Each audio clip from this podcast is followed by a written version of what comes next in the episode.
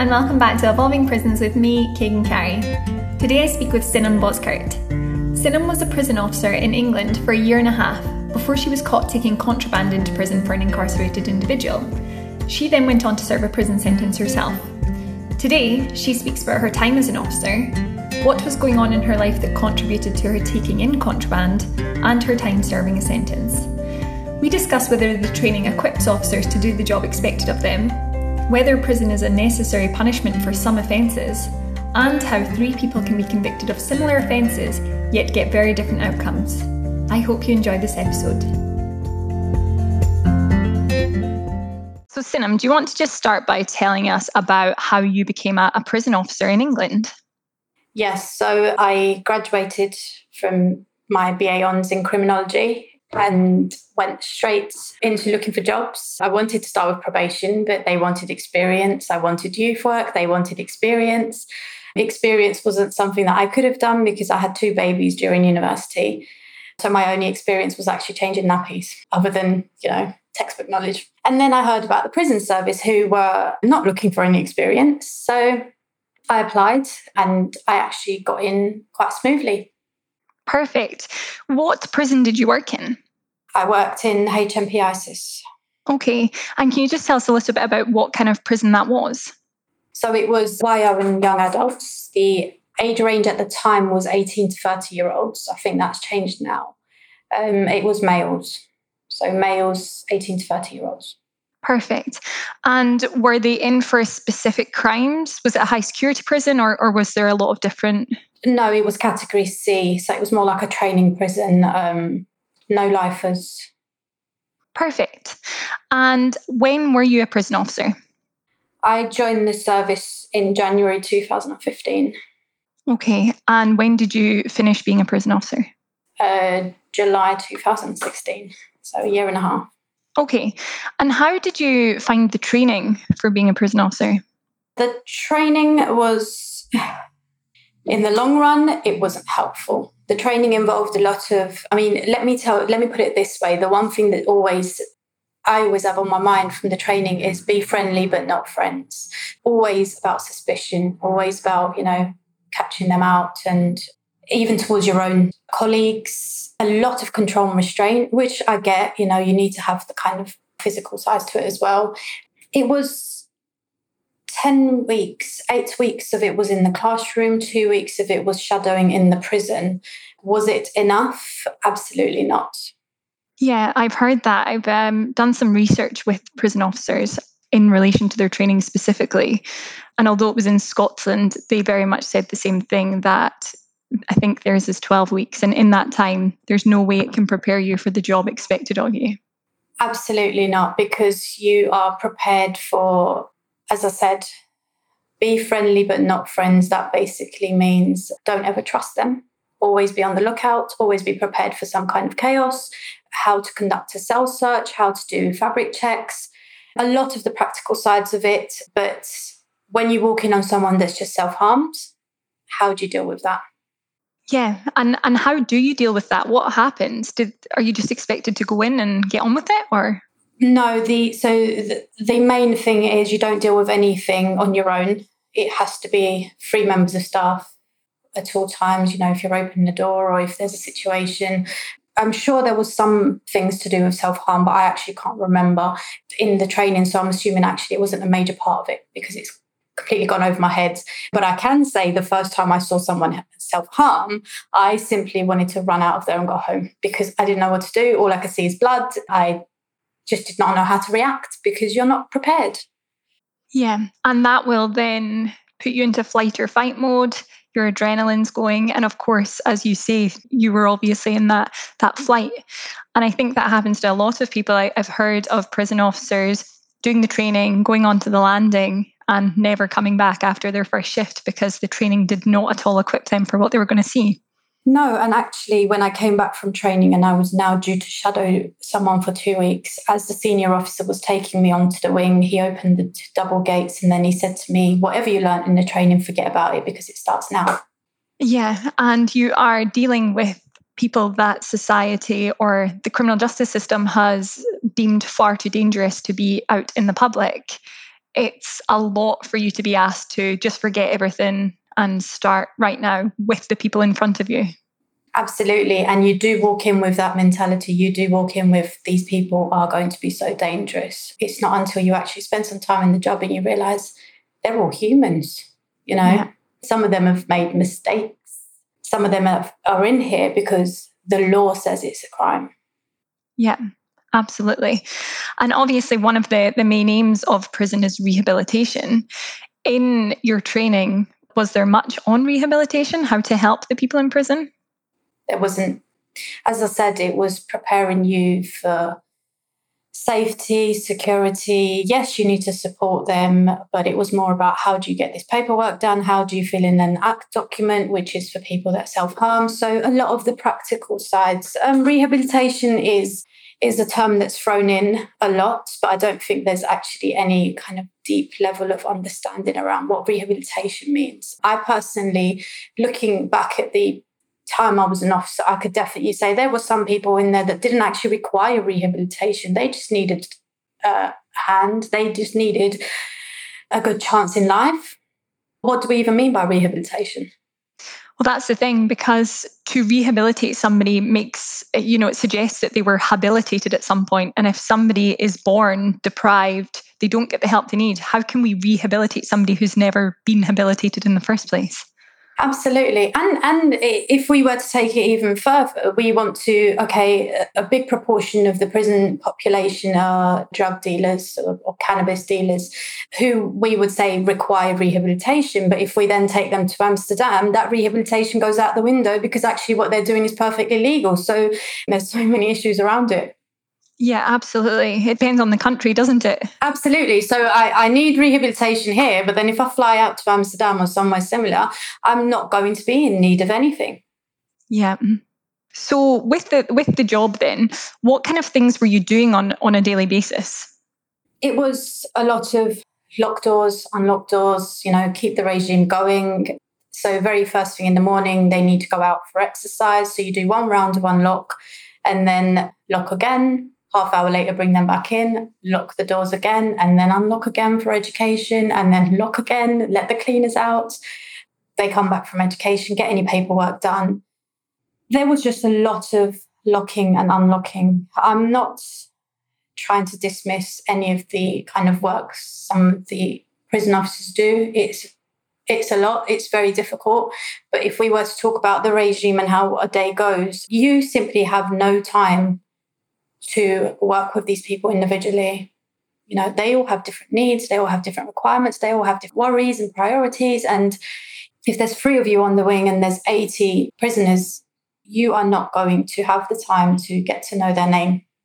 Yeah, sadly, I've heard that. I've spoken to officers in Scotland who say the same. They say it's very much warehousing. And it's, and it's behaviour management, you know, it, it's all of that, yeah. And they've said the same that half the time you don't even know these people's names, never mind about their story and how you can help them. Absolutely. You simply do not have the time. And if you were to try to have time, I was referred to as a care bear for quite a long time, then it damages your health because you are likely to go home with high blood pressure. You're likely to take on too much. And especially where some things are out of your control, it gets very difficult. Yeah, you take on other people's feelings and emotions, probably. And presumably, you're not trained for that either. Going home and, I don't know, just making your dinner in silence and all of a sudden remembering what that person's been through and knowing that you can't do much. I remember actually, I left after an evening shift once and I called in the night officer because I remembered that someone wanted to go on the nurse's list for a toothache. And I phoned back in to say, I completely forgot to put his name. Can you put it down, please? And the officer laughed at me. He said, Really, go home. But I mm-hmm.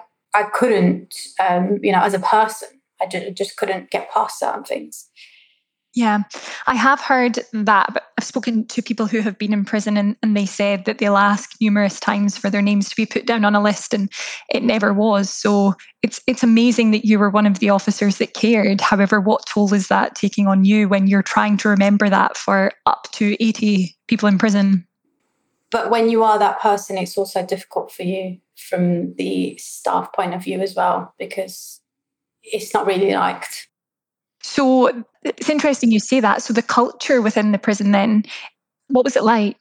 Yeah, that's where I was going. The, the culture. So we, we talk about a police force culture. Actually, the prison service one is very similar as well. It is certainly us against them. When you are in the hub, so you have the middle hub. In the morning, you'll have a briefing, and then after lunch, you'll have a briefing, and it's all about what the prisoners have done, which ones to look out for, what's happened during the day. I don't know how to explain it. It's just that little circle, that little click, and there is no way any prison is going to get anything out of that. It's quite a horrible culture. And again, I don't want to generalize and apply it to all officers, but from what I saw, it was quite a horrible culture. It was a horrible culture for us as prison officers as well, because I was a female, an ethnic minority female in a predominantly white male service. And you do stand out like a sore thumb. You do, especially when, you know, Turkish people have quite a bad reputation in terms of drugs. So the ongoing joke was, you know, you've probably got uncles that are dealing, or you've got, and if a Turkish prisoner will come on, you know, is he, is he in competition with your family now? So these kind of nasty jokes, there was definitely definitely a click going. I can't see any prisoner getting any support from that kind of click that was present there. Yeah, that's really sad to hear, especially when you were one of their colleagues and, and that's been said to you. It does make you wonder how they are treating the people in prison because there is, of course, a power imbalance that exists. You are responsible for feeding that person, locking them up, unlocking them. It does cause me concern. I've I've heard about uh, not everyone, but a lot of people who work in prison. They do have that macho culture and how is that being portrayed onto the, the people in prison?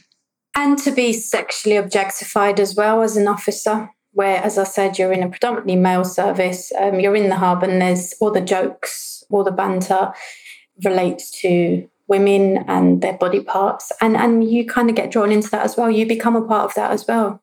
Yeah. yeah. Sadly, you are the, the average of the people you spend most time with, they say. And as a prison officer, you spend most of your time at work. So it would be hard not to be sucked into to a negative culture. And when I say you become a part of it, I mean you become a part of those jokes, as in you are you form those jokes too, because you are also sexually objectified and you are also actually looking back harassed, but you can't say anything, you know. And and this is something that us women have everywhere, and it's no different there. You just get on with it. Yeah, but you shouldn't have to. No, absolutely not. I mean, I wouldn't today, but going back, I was 26. I had no clue about anything. I was very naive. And yeah, I kind of dropped into a culture that I just couldn't make sense of. And that's the difficulty with the prison service, where you perhaps don't need a degree you perhaps don't need much life experience. How many people are going into the prison service who are naive and actually probably aren't prepared to be taking on the mammoth task expected of them? Absolutely not. Absolutely not. You are nowhere near prepared. As you said, with very little life experience, you are nowhere near prepared to support people in the correct way, stand up for yourself in, in the correct way. You know, um, yeah, it, it's there is no preparation involved in that sense. Mm-hmm which is perhaps why also there's such a high staff turnover in relation to, to prison officers because people don't realize what they're getting themselves in for. No, no, absolutely not. You you have no idea until you're actually in there. Because even with control and restraint training and everything, okay, you need to learn the techniques, but it's all in the perfect scenario where you've got someone standing there with their arms out and they're going to let you restrain them. They're going to allow you to do this. Or even with these scenarios of trying to persuade someone or an, or an actor to stop self harming or, or hand over a phone, it's the best scenario. You say the right words, he's going to give it to you. I mean, in practice, I never saw that happen. Yeah, of course there's often a lot of struggle involved, isn't it? Because they don't want to be res- restrained. They don't want to be restrained. They don't want to hand over anything. They don't. And this is, I mean, quite naturally, I'm, I'm only giving the specific examples kind of to show how problematic it is in the sense that training doesn't prepare you for anything. Yeah, and it's hard because it's one of those jobs where you can't learn in a classroom what is expected of you. However, you also can't just be thrown on the job on the first day and expected to just get on with it. I was supposed to, so everyone's assigned a mentor at the beginning. The mentor that I was assigned, me and him didn't work the same shift for the first two months. So I didn't had I didn't have anything to do with him until two months in. And within a month of being there, they switched around staff and they put me on a wing that they used to talk about in the hub as the jungle. So I was just the thought of it, I was petrified. Petrified that from Monday I'm going to be starting this wing, which everyone's talking about as the jungle and how crazy it is and how everything goes on in there. And I still haven't had anything to do with my mentor. Wow. And what did they mean by that? What was it quite a, a hard wing to be working in? Well, when I got there, and I think I started getting to know the prisoners, actually, it wasn't the jungle. they were just quite loud and lively, and they had their own clique because you tend to put prisoners in with ones that they won't have conflicts with. So you end up having gangs associated with each other on certain wings. And I mean, I saw it as they lived there. Yeah. Uh, having not been in that wing before, of course you'd be terrified when you're hearing things like that. Yeah, yeah, yeah, yeah. The very first door I had to open to take him to his medications, when he when he, when I opened the door and saw him, I always say I'm pretty sure he took me to his medication. I didn't take him anywhere because I felt weak at my knees. He was three times my size. Um, I, I was petrified. Of course. I've actually heard of officers who have been transferred prisons in Scotland and they've just been told, go and get this prisoner and take him here. And they've said, I don't have a clue where I'm going.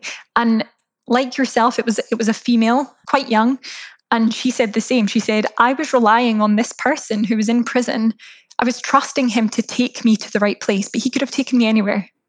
Oh yeah, I did that for a very long time, you know, until I got kind of just of how the prison worked and it was always cleaners that would help me. You know, you need to open that door. You need to let them know on the radio, open that door so we can throw the bins out and then you lock the door back. You know, it was crazy because they were helping me. Which is scary that you're having to rely on them to help you when when you're supposed to be the one with the power. Yes, absolutely. But then that's when you realize actually how human they are. Yeah, absolutely. And we have this bias where we almost expect them to do bad things, but actually, we need to remember they are human beings who oftentimes are good people. They've just made mistakes. Exactly. And that goes back to the point that I made of the training preparing you for war almost you know the always to always be suspicious and to never trust but then actually when you get to know them as you said they are human beings and if you can work right around them, they are going to do a lot just out of respect as well. They're not going to while out on you or they're not going to, you know, they're not creatures. They are not creatures. People work on respect. And I can definitely say it worked for me. Yeah, that's amazing. So I just want to talk to you about what happened then when you were an officer. So sadly, you ended up taking in contraband for for prisoners. Are you able just to tell me about how what led up to that happening and just explain what happened? Yeah. So me taking in contraband wasn't actually anything to do with prisoners. I mean, obviously I took it for them, but it wasn't. It didn't start with prisoners. I was in a abusive relationship for about ten years um, with the father of my children. I don't want to get into that too much, but that was kind of escalating. And when I joined the prison service, it got even worse because it was now kind of a threat to his masculinity because I was now finding my voice. I was now feeling like I had power and controlling people. But we also had a lot of debt laying over my head because everything was under my name. Eventually, something went even more wrong. And I just said, right, enough. I, I can't do this anymore. And it got worse. It got worse in terms of stalking behavior and the controlling or whatever. But then he brushed his hands off me financially. And that was his way of saying, let's see you survive, you know, because you're going to come back to me. You're not going to pay, be able to pay any of these. And where the prison service is not a very family friendly job, I normally relied on him to look after the children while I was doing, you know, ridiculous amount of hours a week trying to pay everything off. But then that stopped because he wouldn't look after the children either. So I had to go into work. The custodial manager at the time was very helpful. He reduced my hours to 24 a week which he tried to do with all good intentions, but then it didn't help because now I'm I'm, I'm earning less. You know, how, how, mm. how does that even work? when the problem is that I need more financial support. But he did try. And then I approached the duty governor. This is before anything went wrong. I approached the duty governor and I'll never forget that day in his office. I told him what had happened and, and they all knew kind of what was going on at home anyway. I said, you know, this is what's happened. I've left, but I need help. I can't, all this financial debt and whatever. And he handed me a charity card and he said, call them. They should be able to help you.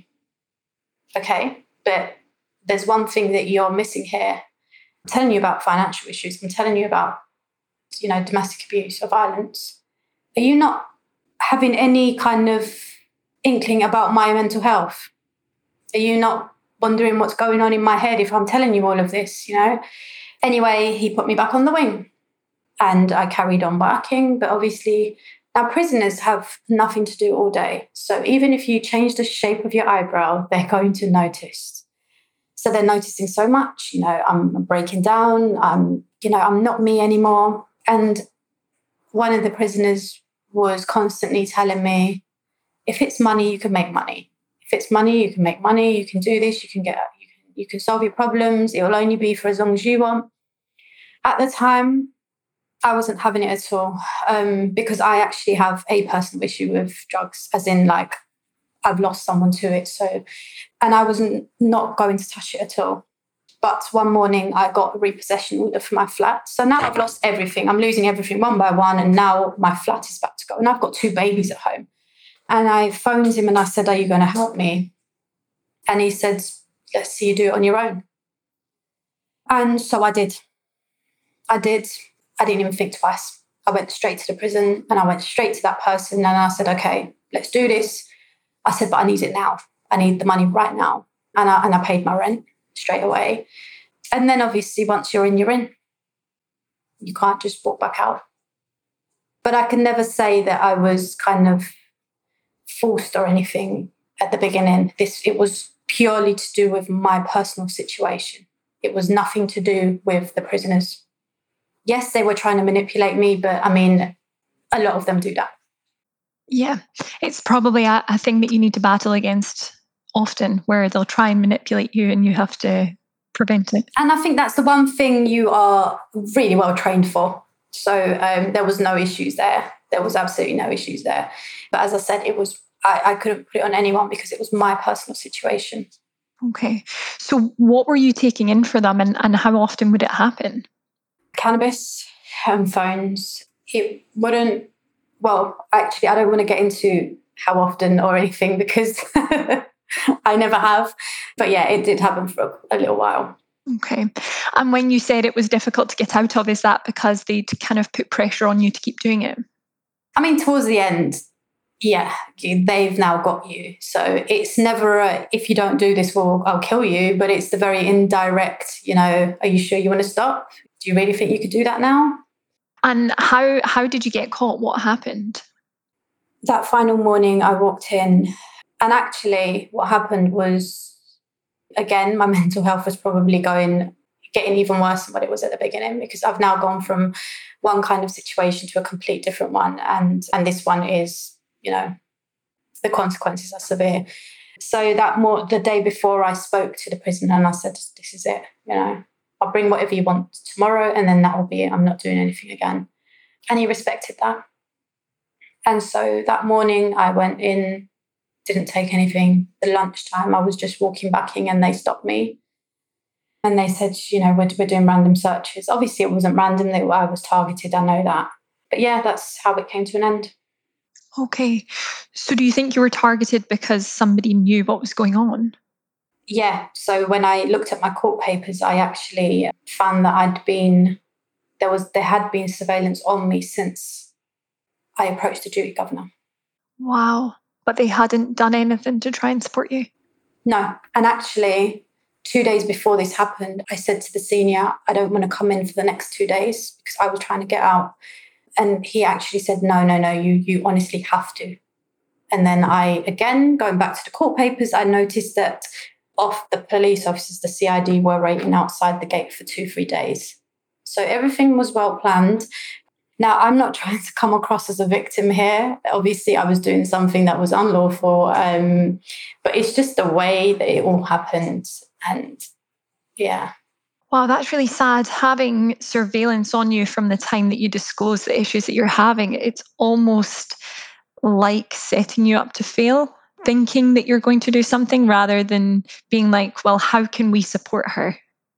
Absolutely. And you know what? I and, and particularly from prisoners where I'm very used to hearing it wasn't my I was at the wrong place at the wrong time or I didn't get the support. I'm I can though in all confidence say that they set me up to fail because had I been supported at the very beginning when I approached the duty governor, if someone is a victim of domestic violence, you do not put them on the wing to control 80 people because they can't. They're not in a position to. And you wouldn't do that to anyone else. Yeah. And the domestic violence, but as you say, also the financial problems, your mental health. Absolutely. So many things where you wouldn't have been in the right frame of mind. Most people would have been able to see that. So what happened next after after you were you were caught? So yeah, the uh, CID came straight in. They took me to the police station. So I was arrested and taken to the police station.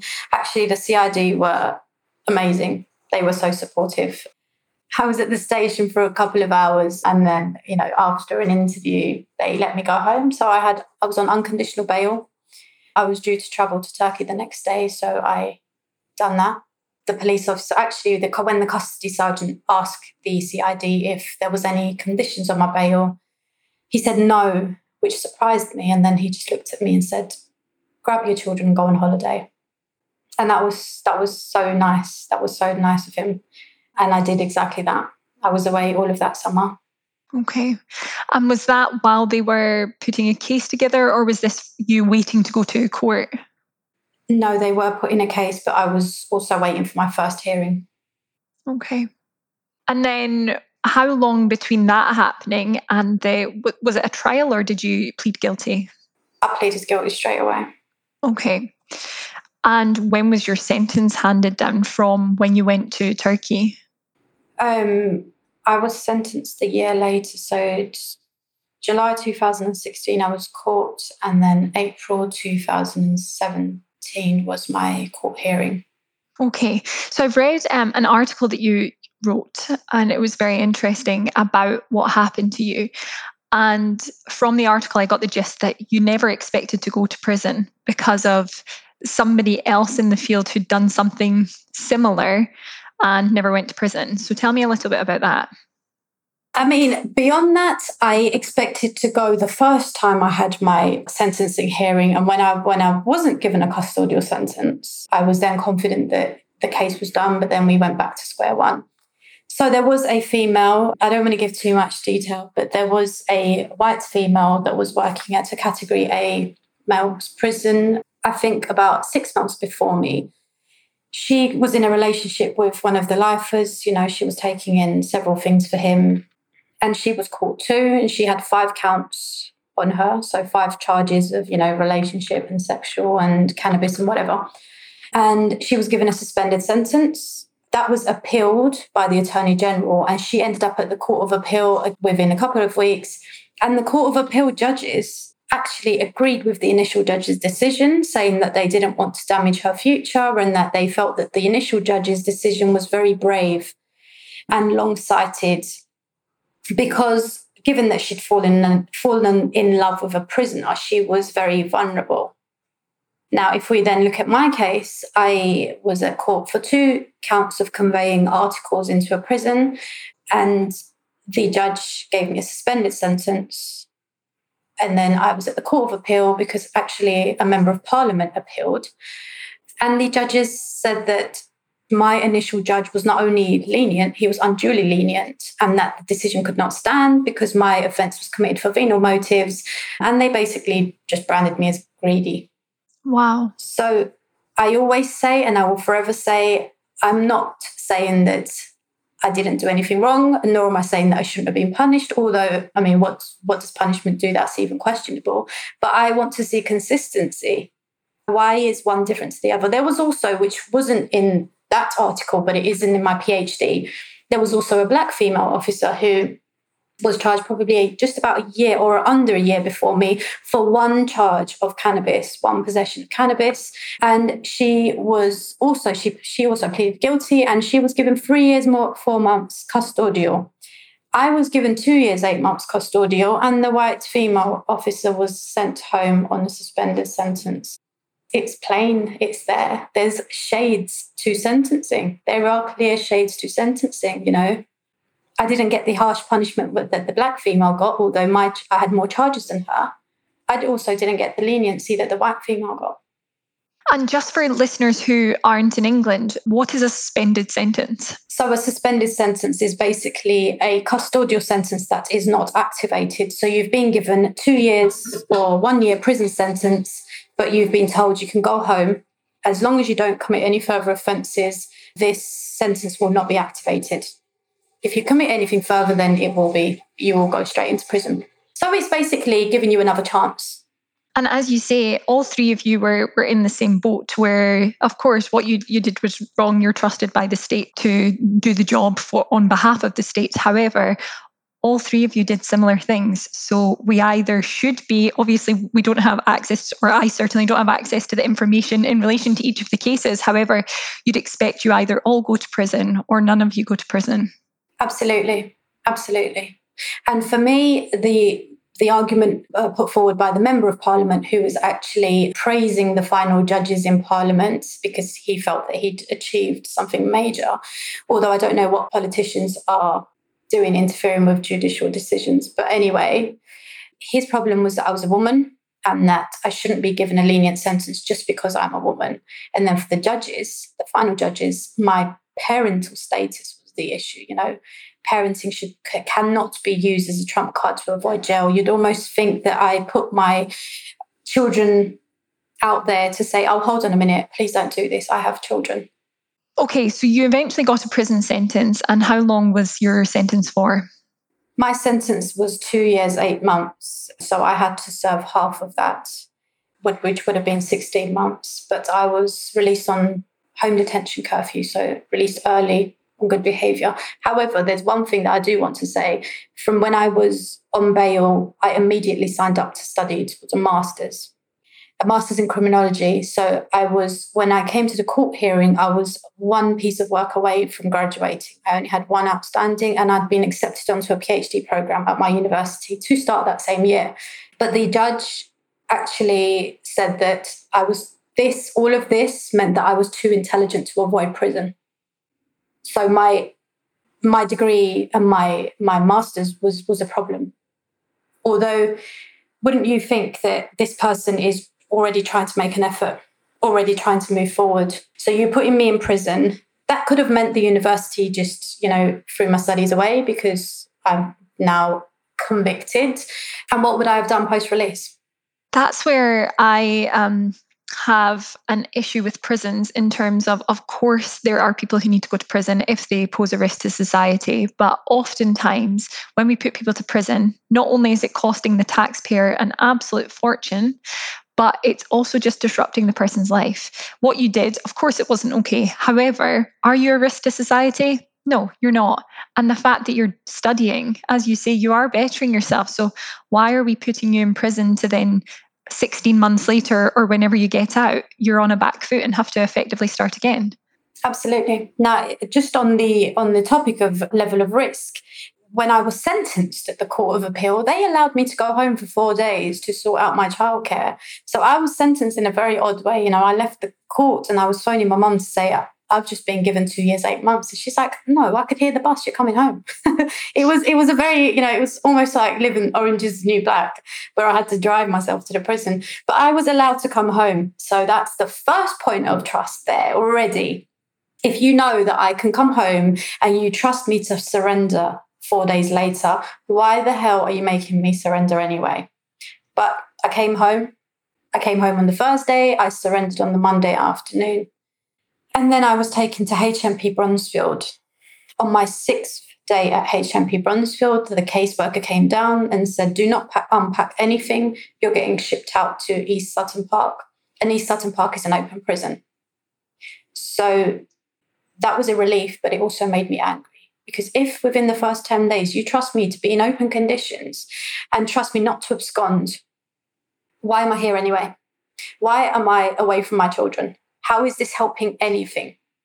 Yeah, I, I found that when I read your article, I I thought that was mind blowing, actually. I've never heard of that happening where no. I, I, used to work in a court and every single person who got a prison sentence got taken down the stairs by G4S straight away, and that was them. I, I was, my mind was blown that you got to go home for four days because, yes, you might have surrendered your passport or anything. I'm not sure. However, I didn't. Did you not? No, they didn't even ask me for my passport. I had everything at home. And how terrifying. Like, massive credit to you that you went to the prison four days later because heaven forbid I was given a prison sentence and told go home for four days and then come back. I don't know how I could. I'd be absolutely petrified. Yeah.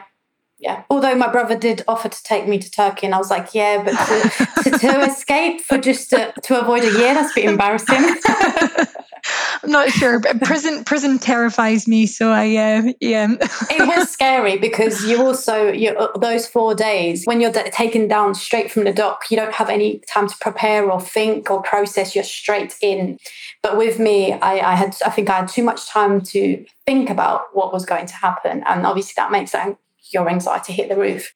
So you went to an open prison. Were you segregated from the general population? Were you considered, I'm not sure what the term would be, but a protected prisoner because you worked as a prison officer?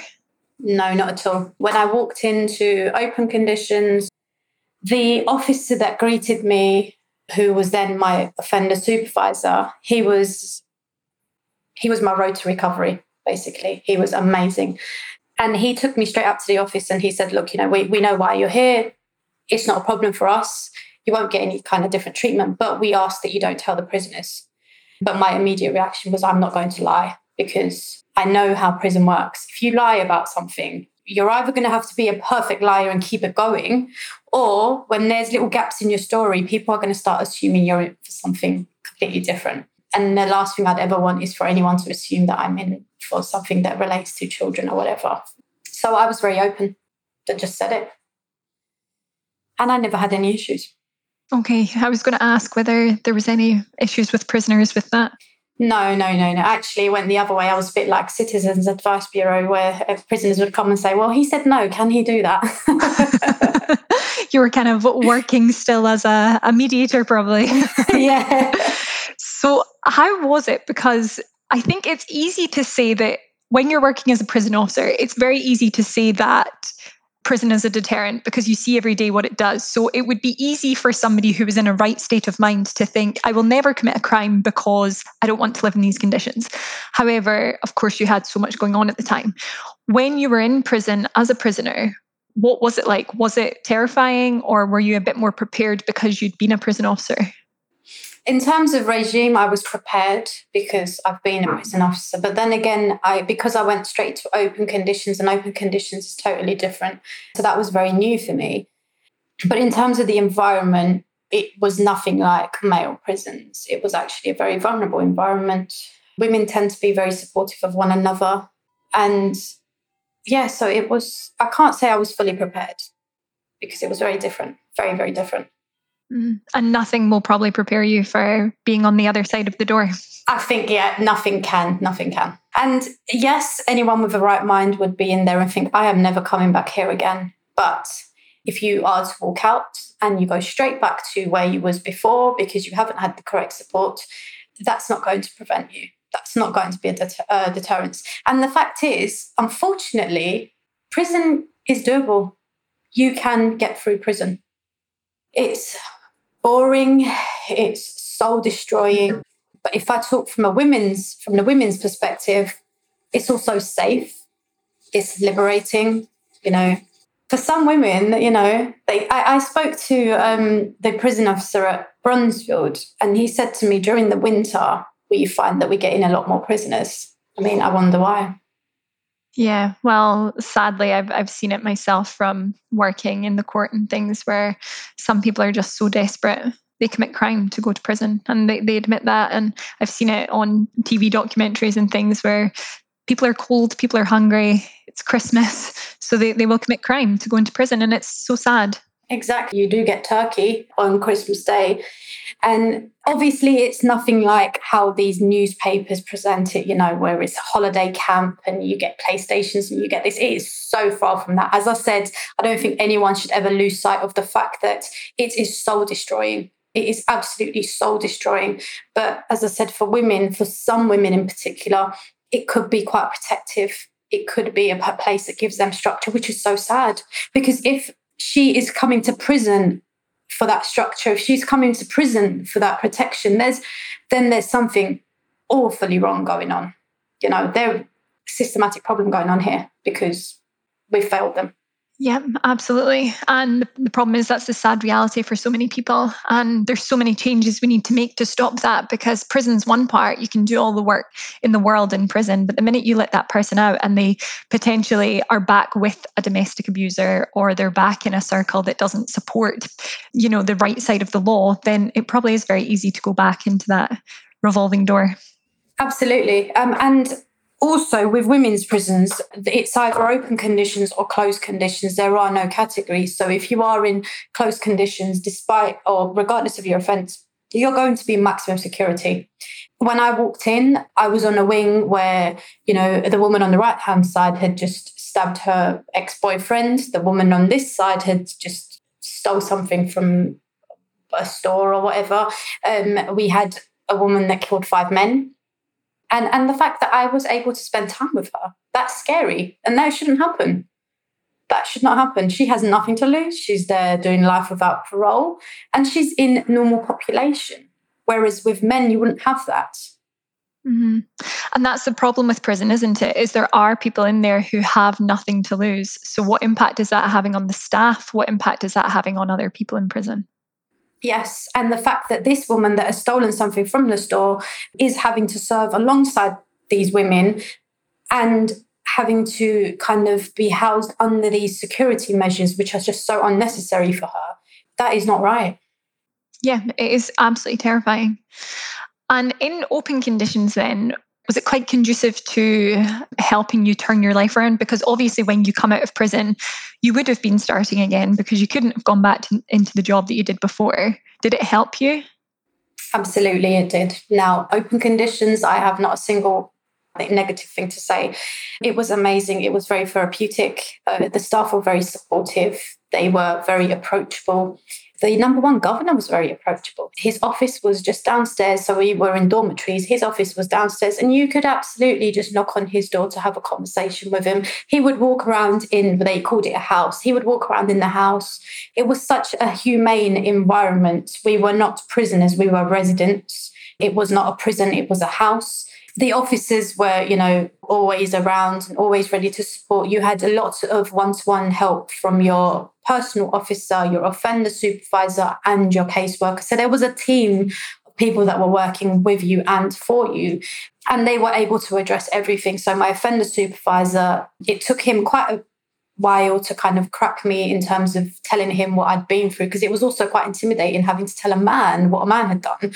But he was amazing. And as soon as everything was out there. They arranged for a forensic psychiatrist to come in for three months. So I had therapy. While I was having the therapy, I was also out working on the farm for about six months. So I was with animals, and, and they are the most therapeutic anyway. I really got to experience the farm life. And then, you know, you you come back and you have loads of free time. You're not locked behind the door. They do expect you to be behind the door after 11 p.m.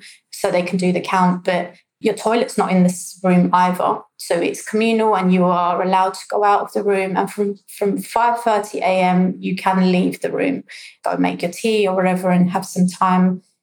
It was in the middle of a field. You can go out to have plenty of fresh air.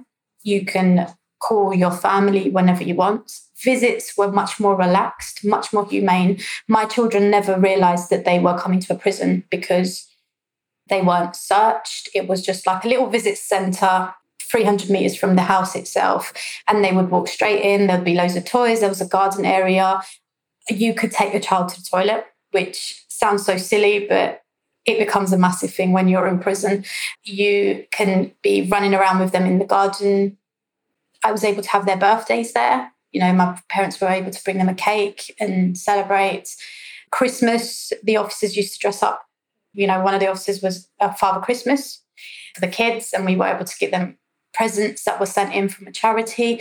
It was just so supportive and so therapeutic. And if you ever had any kind of issue, it was going to be addressed as much as possible. And, and they were really, really helpful. Another thing that I had was my lucky for me, my studies were suspended, well, interrupted. So I could continue at any time post release. So closer to my release, my studies were reinstated. So I started, I continued studying from inside towards the end. And where you normally would go out to work at a charity shop or something, a kind of payback to the community while you're in prison, the governor agreed to allow me to go out to my university instead because he said, you know, if this is going to help you in the long run, why not? And that was That's the first. Amazing. Yeah, that was the first. He signed it off. So I was at I was at university in London two days a week. Through that, I actually started writing that article while I was coming out. Well, with my director, the person that's now the director of my PhD. So I had a lot going on. I had a lot going on. I was home every Saturday for my children. I was getting home leaves every month. So that was very therapeutic, very supportive. But then it just raises the question of why was I in there in the first place? I cost taxpayers tons of money because everything that I'm saying, everything that I'm laying out here, and I'm probably forgetting a couple of things, that will cost the prison a lot. You know, just providing my train tickets to come into London a couple of days a week. That could have all been prevented. I could have done everything they needed me to in the community. Women absconding is unheard of. We tend to follow the rules. Yes, we mess up, but we tend to follow the rules. Mm-hmm. That's the thing with that prison. It sounds incredible. And to me, that's the way prison should be. Of course, there are some people in prison who aren't ever getting out. What they've done is so terrible. But for the most part, while they have made mistakes and what they have done is bad, what's wrong with them having a therapeutic community? I just feel it's so inhumane to lock people in a tiny little dirty cell for most of the day. Put them in a therapeutic prison like that it's going to be less damaging for their he- mental health. But somebody like you, as you say, I, I just can't see how you were a risk to society and had to be put into that environment. I mean, I, I don't know myself, but the sad part of it is there's only 200 open spaces and there is approximately four to 5,000 women in custody. How much of them are violent and significant risks to society? Not many. I definitely believe we need prisons. I'm never claiming that we don't. Having experienced both sides, I certainly look at some people and think you absolutely need to be here because the minute you walk out, someone will die. But that is very rare. That is only, particularly with women, that is only a couple, a handful. The rest, who are we protecting the society from? A sex worker? Someone that had a moment of rage after years of abuse? Fraud. You know, who are we physically, particularly with sex workers? They are the ones that need protection from society. It's going the wrong way around. And that's the thing. Of course, people need to be punished. Fraud, for example, that's a good example where, of course, these people need to be punished if they've defrauded the government or defrauded oh, other yeah, people. Absolutely. However, there are many other ways. There are many community orders that we can give these people where prison is not a necessity particularly with well, fraud is one example. So you put someone in prison because they've defrauded the government or the whatever, and you're paying for their time in prison. So how does that make any logical sense? How does that make any logical sense? Someone that's in because they haven't paid their TV license is then able to watch TV in prison for 50p a week. I mean, I just don't understand the logical kind of thing behind this. Yeah. And I, I, I don't know if this is why they do it. I'm not sure if it's a way to make a make a mark, you know, as a deterrent for other people that this is what you'll get if you do X, Y, and Z. However, we are just taking money from the taxpayer, money that could better go to giving us more prison officers given better prison conditions so that people in prison can actually be rehabilitated, giving us more police officers on the street so that we're safe, giving us, I don't know, more doctors and nurses so that they're not overwhelmed. However, instead, we're just putting people like yourself or people who've committed fraud into prison rather than giving them a much cheaper community sentence. Absolutely. So, obviously, that was a very difficult time in your life. You're out now. Tell us a little bit about what you do now. I've been out for four years now. It will be four years next week. Um, I, as soon as I walked out, I went straight into completing my masters, and then within six months, I started the PhD, and I also started lecturing at a university. I've now just finished writing up my recommendations for my PhD. I'm hoping to also submit that next week. I focused on the prison and post releases, post release experiences of minoritized mothers so I fit every category of that as well. So, you know, I think I'll be continuing in this field for a very long time. Fantastic. Well, I, like I say, I read your article. I found it absolutely fascinating. It was very, very interesting. So, if people want to read that, where can they read the article that you wrote? It's available on ResearchGate. Um, yeah, but hopefully, I'll be having more from my coming out from my PhD because that was that article was just based on my experiences when I'd first walked out, but now it will be kind of supported with much more academic knowledge. Fantastic. So, will that be available on ResearchGate as well when you publish it? Absolutely. Yeah, absolutely. Perfect. Well, what I'll do is I'll pop a link to your article in the show notes so that people can read it and then they can just look out for more of your work coming out. Mm-hmm. Thank you so much for um, speaking with me. You know, you've been very vulnerable, and I'm so grateful to you for sharing your story. Thank you. Thank you for having me. But finally, just to say that despite everything, I still see myself as very privileged and lucky in that situation because women really do suffer.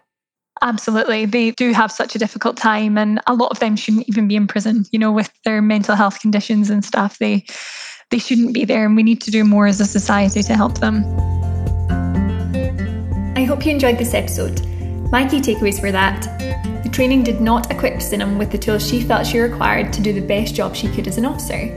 She was told to forget everything she learned in training when she started the job and was quickly faced with situations she had no idea how to handle. Despite committing similar offences, people can be given very different sentences. While the prison Sinem was in was very therapeutic, they only had space for around 200 prisoners.